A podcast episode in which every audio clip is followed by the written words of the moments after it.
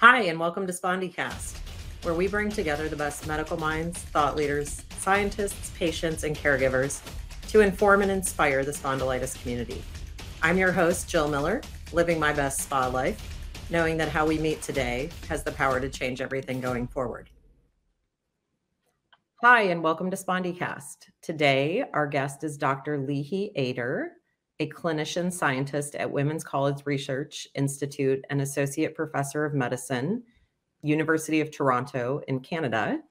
Dr. Eder has a broad background in rheumatology with specific training and expertise in psoriatic arthritis, musculoskeletal ultrasound, and cardiovascular diseases in rheumatic patients. She's also the co director of the Cardio Rheumatology Clinic at Women's Hospital which is Canada's first clinic specializing in the early screening and treatment of heart disease in individuals with rheumatoid arthritis, psoriatic arthritis, and ankylosing spondylitis. Through her work, she aims to improve the management of rheumatic diseases and also studies the barriers to equitable care in rheumatology, including the role of sex and gender as determinants of disease outcomes. Dr. Eder, thank you for joining us. I'm really excited to talk to you a little bit about uh, the intersection of our hearts and our uh, rheumatic diseases today. Thank you, Jill. It's a pleasure to be here. So I, I have to ask before we even get started. I heard recently a, a quote not related to rheumatology, but it, it resonates with me here, which is the first one through the door opens it for the rest of us. So I'm very curious what inspired the cardio rheumatology clinic? Thank you. Um, I, I, should say that um, starting as a fellow, I, I, was trained doing my advanced training in Toronto, and I found that it, it's really fascinating this intersection of the heart and vessels and inflammation. And uh, I started studying it. And when you read my bio, you can see that I'm interested in multiple things, but imaging is also one of these. And I, I started uh, doing ultrasound of the carotid arteries and looking at, um, you know, the progression of this disease in, in people mostly with psoriatic arthritis. And then when I, I became faculty, it turns out that my boss there, my our physician in chief, who is a cardiologist, is also interested in cardiorheumatology. She's she was mostly doing managing patients with lupus and the heart complications, but we started to think together how we can improve care of patients and also advance research at the same time. So we had really good connection uh, at the personal level, but also a professional level. And uh, we created this combined program that was, as you mentioned, the first one in Canada and uh, one of the first one in the world, in fact. So, yeah. Uh, and I'm, I'm really glad to see that it, this topic is picking up because in, within the cardiology area, uh, there are now more and more cardiorheumatology programs, and the cardiologists are starting to realize that this is an important topic. And uh, yeah. there is now one in Harvard now, and um, and in in NYU. So we, I think. Uh, uh, this is it's really nice to see that um, there is more um, I, I, guess people are starting to acknowledge this that it, it is an important topic to study and to, to manage patients better yeah and the the cross collaboration i'm sure is so important across the different specialties. Kind of finding the spots where the boundaries intersect i think is to me that's how we all drive change right? So yes. um, so we're we're grateful for your work. So can you tell us a little bit about some of the the risks related to cardiovascular with patients who have rheumatological diseases? So, or arthritis in particular, I guess. So I, I, think the common theme across different rheumatic conditions is inflammation. So we know that whether people have rheumatoid arthritis, whether they have spondyloarthritis, whether they have psoriatic arthritis, or even osteoarthritis, which is not considered to be inflammatory, but there is a component of chronic inflammation. Inflammation is not good for the joints, but it also not, not good for the heart and for the blood vessels. Uh, we also know now there is advanced in understanding that atherosclerosis, which is the process that includes buildup of plaques uh, that contain cholesterol and other things within the arteries, uh, which is the process that eventually leads to heart attacks and stroke and angina. Uh, this process is driven by inflammation. It's like a low grade inflammation in the blood vessels. Um, so cholesterol is important, but it's not just the cholesterol component. So having a condition that involves chronic inflammation uh, has an influence not just on the joints, but also on the blood vessel, on the development and progression and rupture of plaques that eventually lead to these conditions. Um, so I think we can talk more about mechanisms, but I think inflammation is the common theme that uh, is relevant to spondyloarthritis as well as to other conditions that um, leads to the increased risk of developing these conditions, heart attack, stroke, angina, and so on. So one question I have, so you're you focus a lot on ultrasound and you were saying a lot of the arteries and blood vessels. Is there is some of the correlation between the ultrasound work around cardiac, I'll just put it in in the in the uh, I don't know if that's the right word, um, but when you're looking at arteries and blood vessels, do you is there a correlation to what is seen in ultrasound around like inflammation of the joints and enthesitis? Is that where the intersection is?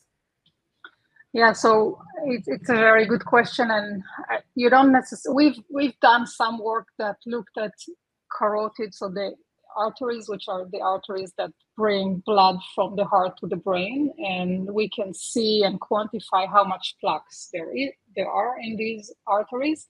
And we've shown that in people with psoriatic arthritis, there is a correlation between how much inflammation there is in their joints and what is the, the levels of um, inflammatory markers in the blood, which is another way to measure inflammation.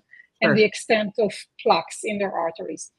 There were many, many other studies um, done, um, mostly in rheumatoid, I should admit, but there were also studies in, psoriatic arthritis and as well as fewer in ankylosing spondylitis that showed that having more intense inflammation, uncontrolled inflammation, whether you measure it by the number of tender and swollen joints, whether you measure it by levels of CRP, which is a measure of inflammation, these people are at higher risk of future development of heart attack, stroke, angina. And so this is another way to kind of show that controlling inflammation is very important um, when we consider ways to reduce the future cardiovascular risk. So I'm going to throw a curveball at you because I just had a, a, a, thought that turns into a question because right cardiovascular health is so important uh, and it is a massive killer of people. Uh, and we know that things like ankylosing spondylitis or spondyloarthritis are like a seven to 10 year diagnosis cycle and inflammation is at the core of all of this. Yep. Why, when we go to our general practitioner, aren't we asking questions about inflammation? Or, right? Because I know that there's a lot of subjective, sort of self reported or self submitted data around it, and there's blood work. And I think a lot of people who have diseases like SPA are, uh, it doesn't always show up in the blood, but the inflammation is there when we look at like joints. So why aren't we ta- why aren't we talking about inflammation at the GP level, the general practitioner level?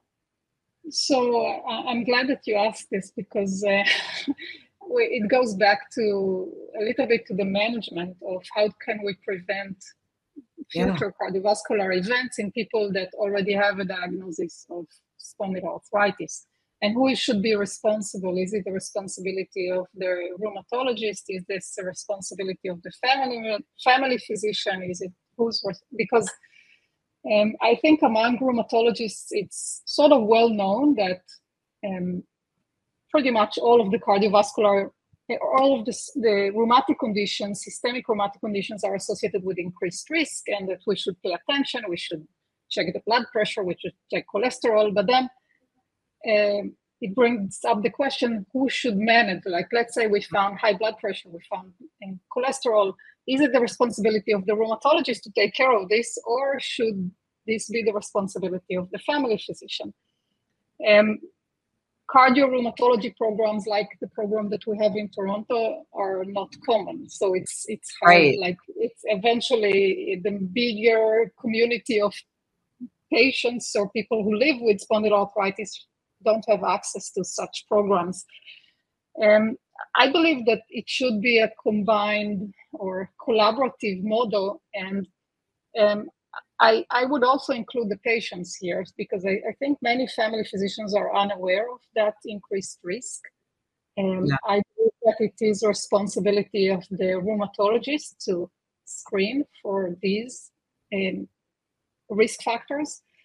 But many rheumatologists don't feel comfortable and don't have the updated knowledge of management and don't have the time practically to manage all of the health issues. Yeah. Uh, but it's their responsibility to educate uh, both uh, people who live with spondyloarthritis and the family physicians and communicate this um, in, in notes or in other yeah. ways to uh, make sure that these are being taken care of. And here I, I also um, include people who live with spondyloarthritis because there is also lack of knowledge there and many people are unaware of this connection right and i think advocating for yourself is also very important. So, oh i agree. I have like an infographic in my head now that's like here's this here's you at the center and here are all the things we need to manage um, to get better outcomes. Okay. So uh, once someone is diagnosed with spondyloarthritis or is starting to become concerned, like what role does monitoring the cardiovascular piece play in reducing outcomes? Is mon is what importance is monitoring? We talked, we just touched on this a little bit, but how do you monitor this? What are we looking for? So I think what I try to do, and I believe that works uh, better for for um, from my experience, when someone is being diagnosed, receives a diagnosis of um, spondyloarthritis, psoriatic arthritis, many times it's overwhelming. Uh, there are lots of many, many topics to discuss and to deal with, especially if the disease is very active and and now there needs to be considerations of what medications to start and to get the disease under control in my opinion, that's not the best time to start talking about cardiovascular risk um, because there are more urgent things to consider.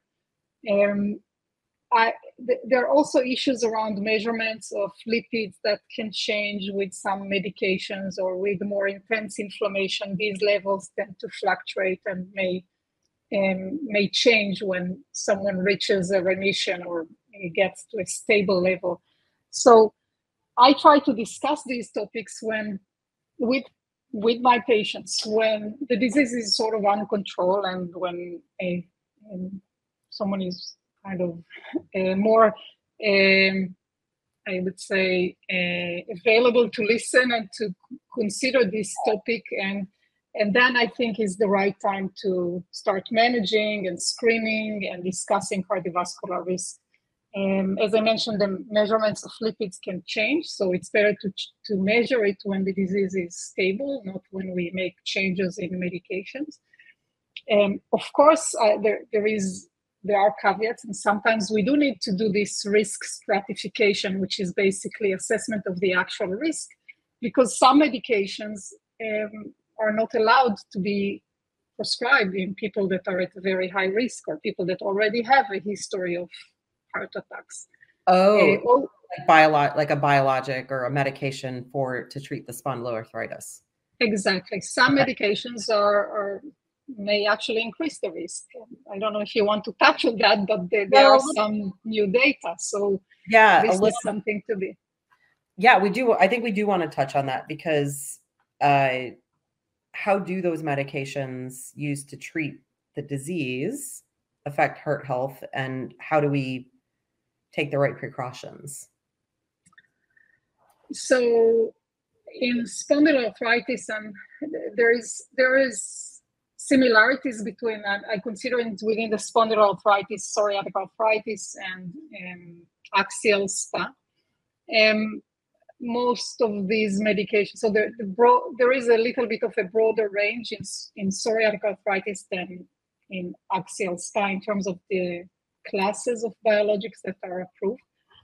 But generally speaking, most of the injectable or all of the injectable biologics have not been shown to increase the risk of cardiovascular events. In fact, uh, especially with the TNF inhibitors, medications like adalimumab or um, etanercept, these have been around for a long time, and there's been studies that show that they may even reduce the risk, so they, they may be even protective. Um, the issue is um, important with a newer class of um, advanced therapies that is called JAK inhibitors. Sure. Um, these are oral medications, so they are given as tablets. And um, there has been a safety, some safety concerns regarding um, an increased risk of developing cardiovascular events and uh, DVT, deep vein thrombosis or pulmonary emboli with these medications, and therefore these, this class received the black box warning from the FDA. So when we consider this, we have to discuss these potential risks with uh, patients. Now, I should say at this point, it's very important for the rheumatologist to make this risk assessment because the risk is very, very, very low uh, in young people, in people who don't smoke, in people who don't who don't have any of the cardiovascular risk factors.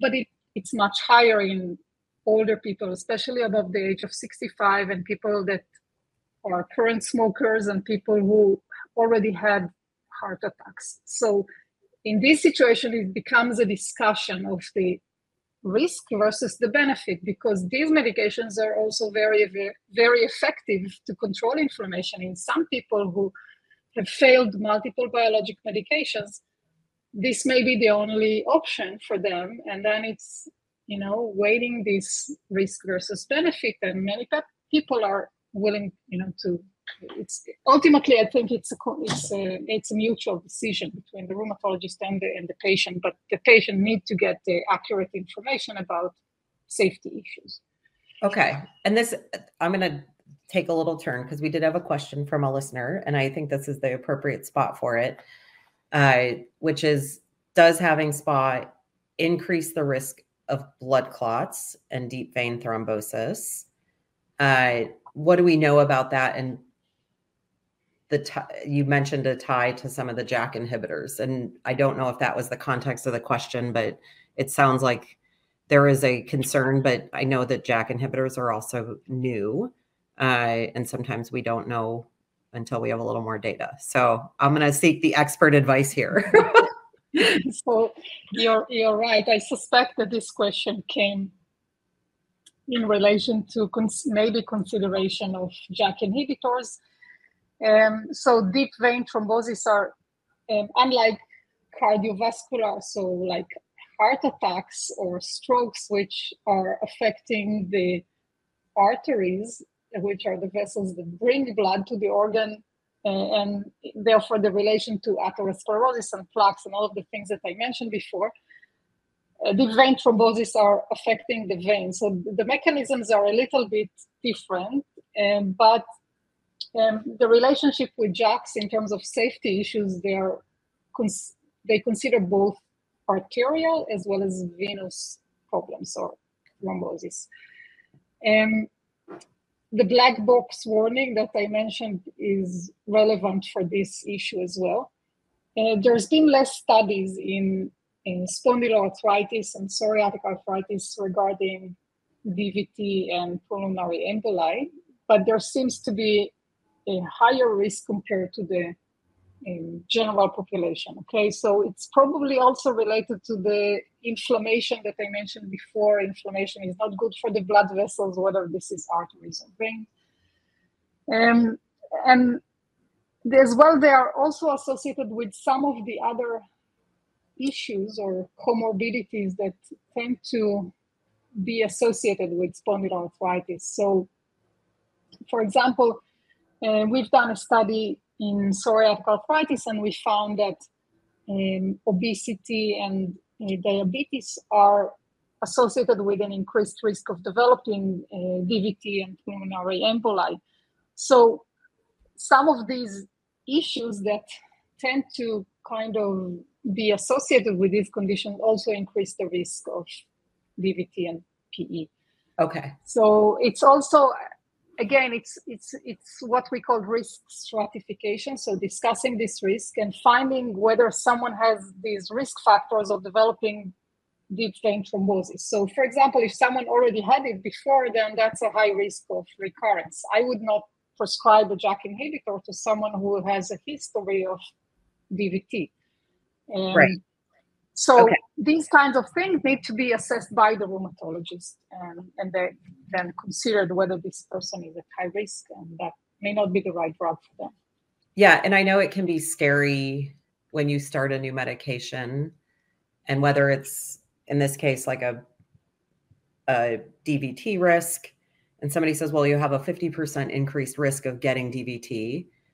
And maybe the general population is one in a thousand. So you go from one to 1.5 in a thousand. And then you stratify the risk based on what's, I guess, I don't know if the right word here is like what's statistically relevant, but you would look at a one, a bump. So I, I think that it's really, it it's becomes more than just the the warning is there. Your advice is make sure you talk to your rheumatologist and really understand how they're looking at the risk for you specifically.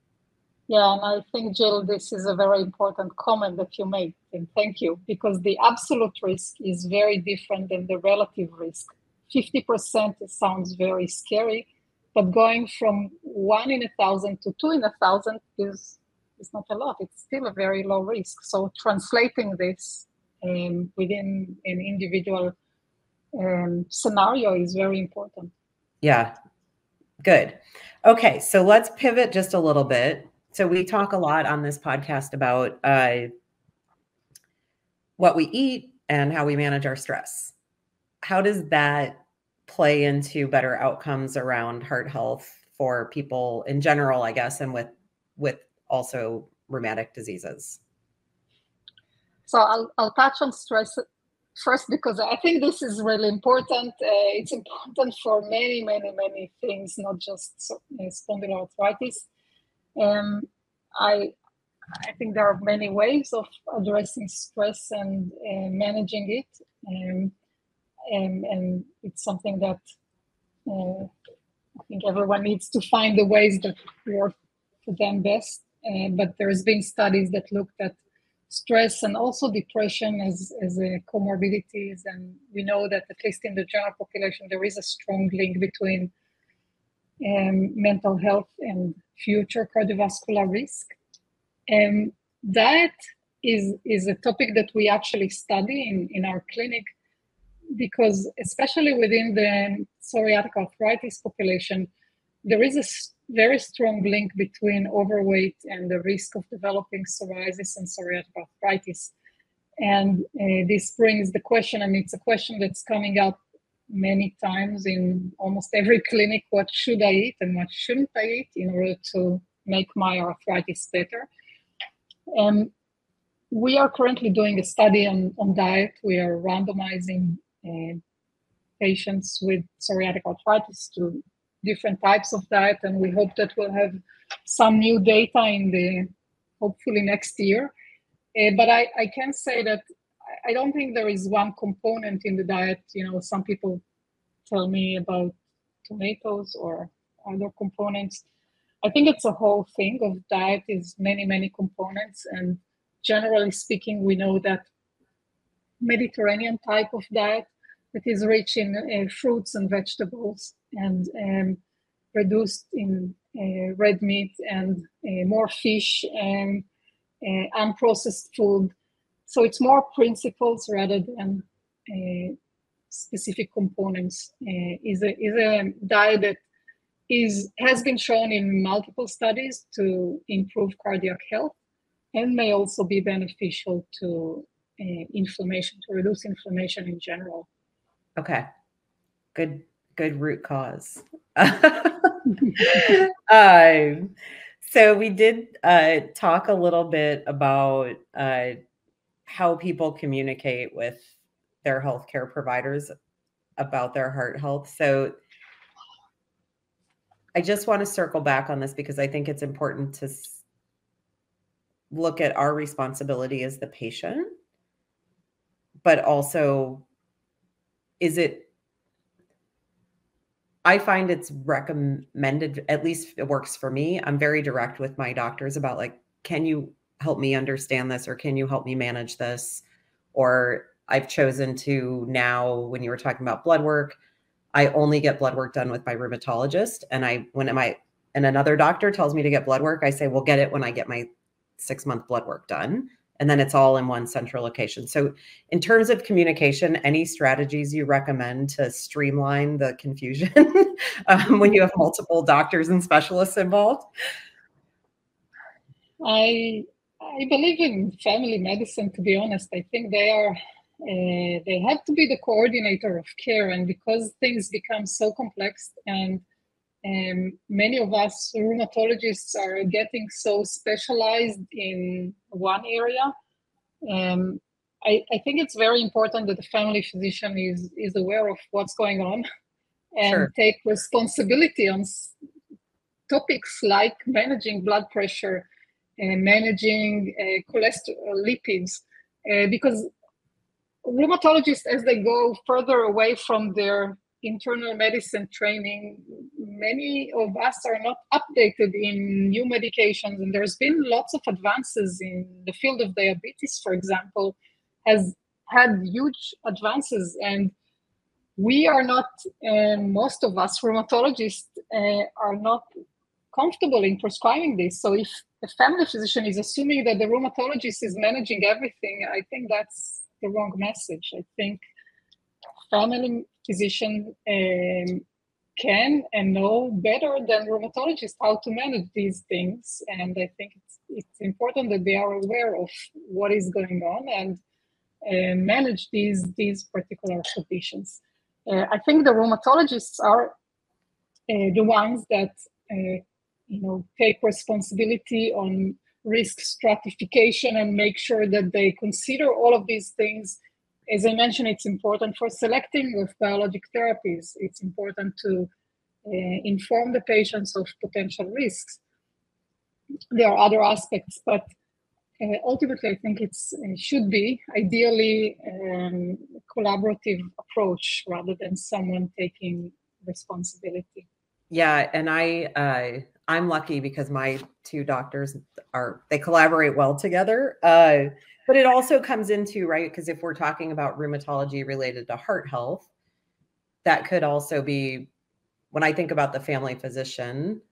Uh, we also have right. You have to go get your mammogram and your colonoscopy and all of your other recommended screenings and tests at regular intervals. And I think about this a lot. In fact, to the point where we added a policy at work this year that if you get all of your recommended screenings annually that your doctor recommends, you get a bonus week of vacation. That's great. because it's to me, it's so important for people to be thinking about these things because it's a long game. And it's important to look at ourselves as a system. I absolutely agree. I think uh, our systems, I can say in Canada, that there are many people with no family physicians. There is not enough family physicians and that's um, really our um, country is failing people because preventative medicine is is so important. So yeah. um, yes i absolutely agree with you that um, and that's i think one reason maybe we're having this conversation is that people um, sometimes we we don't we're not in an ideal situation where the system is taking care of us and it's our responsibility to advocate for ourselves and mm-hmm. make uh, our healthcare provider aware that or remind them that this is important we expect this to happen yeah it, we had an episode air the other day and i think what we landed on this was related to discussing workplace uh, illness or illness in the workplace, and it was, you know, we are responsible for asking for what we need. I think is what uh, Dr. Joffe said, which is really interesting. Um, so let's talk a little bit about uh, complementary therapies. Uh, do you recommend anything like acupuncture, massage that helps in improving heart health, reducing the inflammation? I think specifically these are meant to improve, reduce symptoms rather than improve inflammation. I don't. I'm not aware of studies that show that they actually reduce inflammation. That goes to supplements and supplements as well. Uh, I'm not aware yeah. of supplements that have been shown to reduce inflammation. Okay. I think, uh, generally speaking, whatever, and we, we haven't spoken about uh, physical activity and exercise, but yeah. whatever allows people to be more active and move um, or get up and move uh, is is critical because exercise is medicine and um, it's very it's been shown multiple times that people who engage in regular activity, even as little as walking 20 minutes five days a week, um, is enough to, or is better than doing nothing. So, um, so especially in people who live with arthritis, uh, pain is a major thing, and it can, you know, uh, reduce activity. So, if acupuncture, acupuncture or massage therapy reduces the stiffness and reduces the uh, pain and allows people to move, it's it's it's important. Yeah, because it can be tough, I know, for a lot of people. So, do you recommend if somebody's not moving and doing a lot of physical activity that they just start small and keep increasing? Yeah, that's that's my recommendation. So, I talk about exercise again when people are getting into a stable stage. So initially, when the disease is very, very active, when the joints are inflamed, it's very hard to do exercise. Yes. And so at this point, I'm focusing on the medication and management of this. But then, when if people are left with some residual uh, pain, then I discuss starting slow and in gradually increasing I also discuss the fact that uh, people can take some uh, medications to reduce pain an hour before they plan on doing something, and that will allow them to complete the 20 minutes, half an hour walk or um, stretching um, as a way to to slowly increase this. I like it. Uh, is there any uh, recommended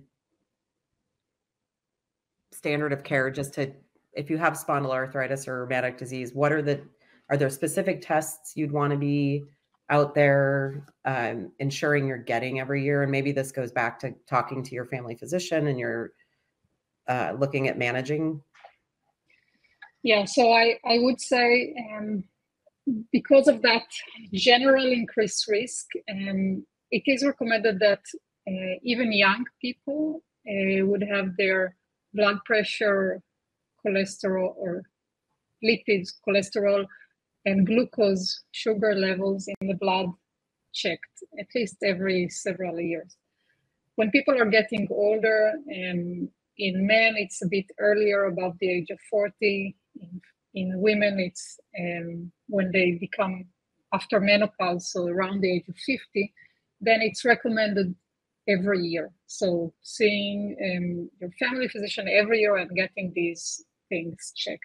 And I should mention though that um, of course if you have symptoms, so if you have chest pain, if you have shortness of breath, or if you have anything that is concerning of something that may be related to the heart, it, you need to check it anyways before that time period. Um, sometimes uh, symptoms can be tricky because pain is something that can come from the muscles or the joints, and there might be arthritis in the chest joints, and that can be confusing. So, uh, I think it's better to be on the um, side where you are more cautious and go to see your family physician and discuss it, and they can decide whether they think this is due to a heart issue or this is due to the arthritis and having this thing checked, especially in, I would say, women that tend to underestimate and kind of say, okay, take care of everyone else, but not themselves. So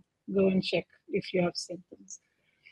Okay, so I'm going to summarize maybe four bullet points uh, that I think are how someone with SPA or a rheumatic disease can continue to maintain a healthy heart, right? So, what I heard in the last 40 or so minutes is regular screenings and preventative, advocating for yourself and trying to coordinate with your docs, diet, leaning toward heart healthy, like a Mediterranean diet, and continuing to be active. Did I miss it? And taking your and mental. What do we go through? Anything else? One one last thing that I didn't mention is stop smoking if you do smoke. That, that mm. this is really really important. Smoking is bad for everything, including the spondyloarthritis and the heart. So that's yes. there are ways that can there are now treatments that can help people stop smoking. So yes, and again fact, consulting with a family physician as well. Yes, and in fact, on Wednesday we just interviewed Carol Southard, who is a smoking cessation uh, uh, specialist. So we just had that conversation, which is good. Uh, all right, so we're about at our time, and I just want to know: did we miss anything? And to just say thank you for the commitment and the the work you did to forge ahead on the the cardio rheum clinic. Thank you, Anna. I, I enjoyed the conversation. I hope that people found um, will find it helpful and informative. And um, yeah, thank you for having me. Great. All right. Well, we will definitely, I'm sure we'll have more questions in the future for you. Thank you, Dr. Eder. SpondyCast was made possible by donations from the Spondylitis Association of America's individual members and our show's corporate sponsor, AbbVie. Since our founding in 1983, the Spondylitis Association of America has been the face, voice, and leading nationwide nonprofit educating, empowering, and advocating for people living with spondyloarthritis. Through our extensive work with patients, the medical community, and partners, we provide information and resources to help people impacted by the disease live better lives and champion research to find a cure.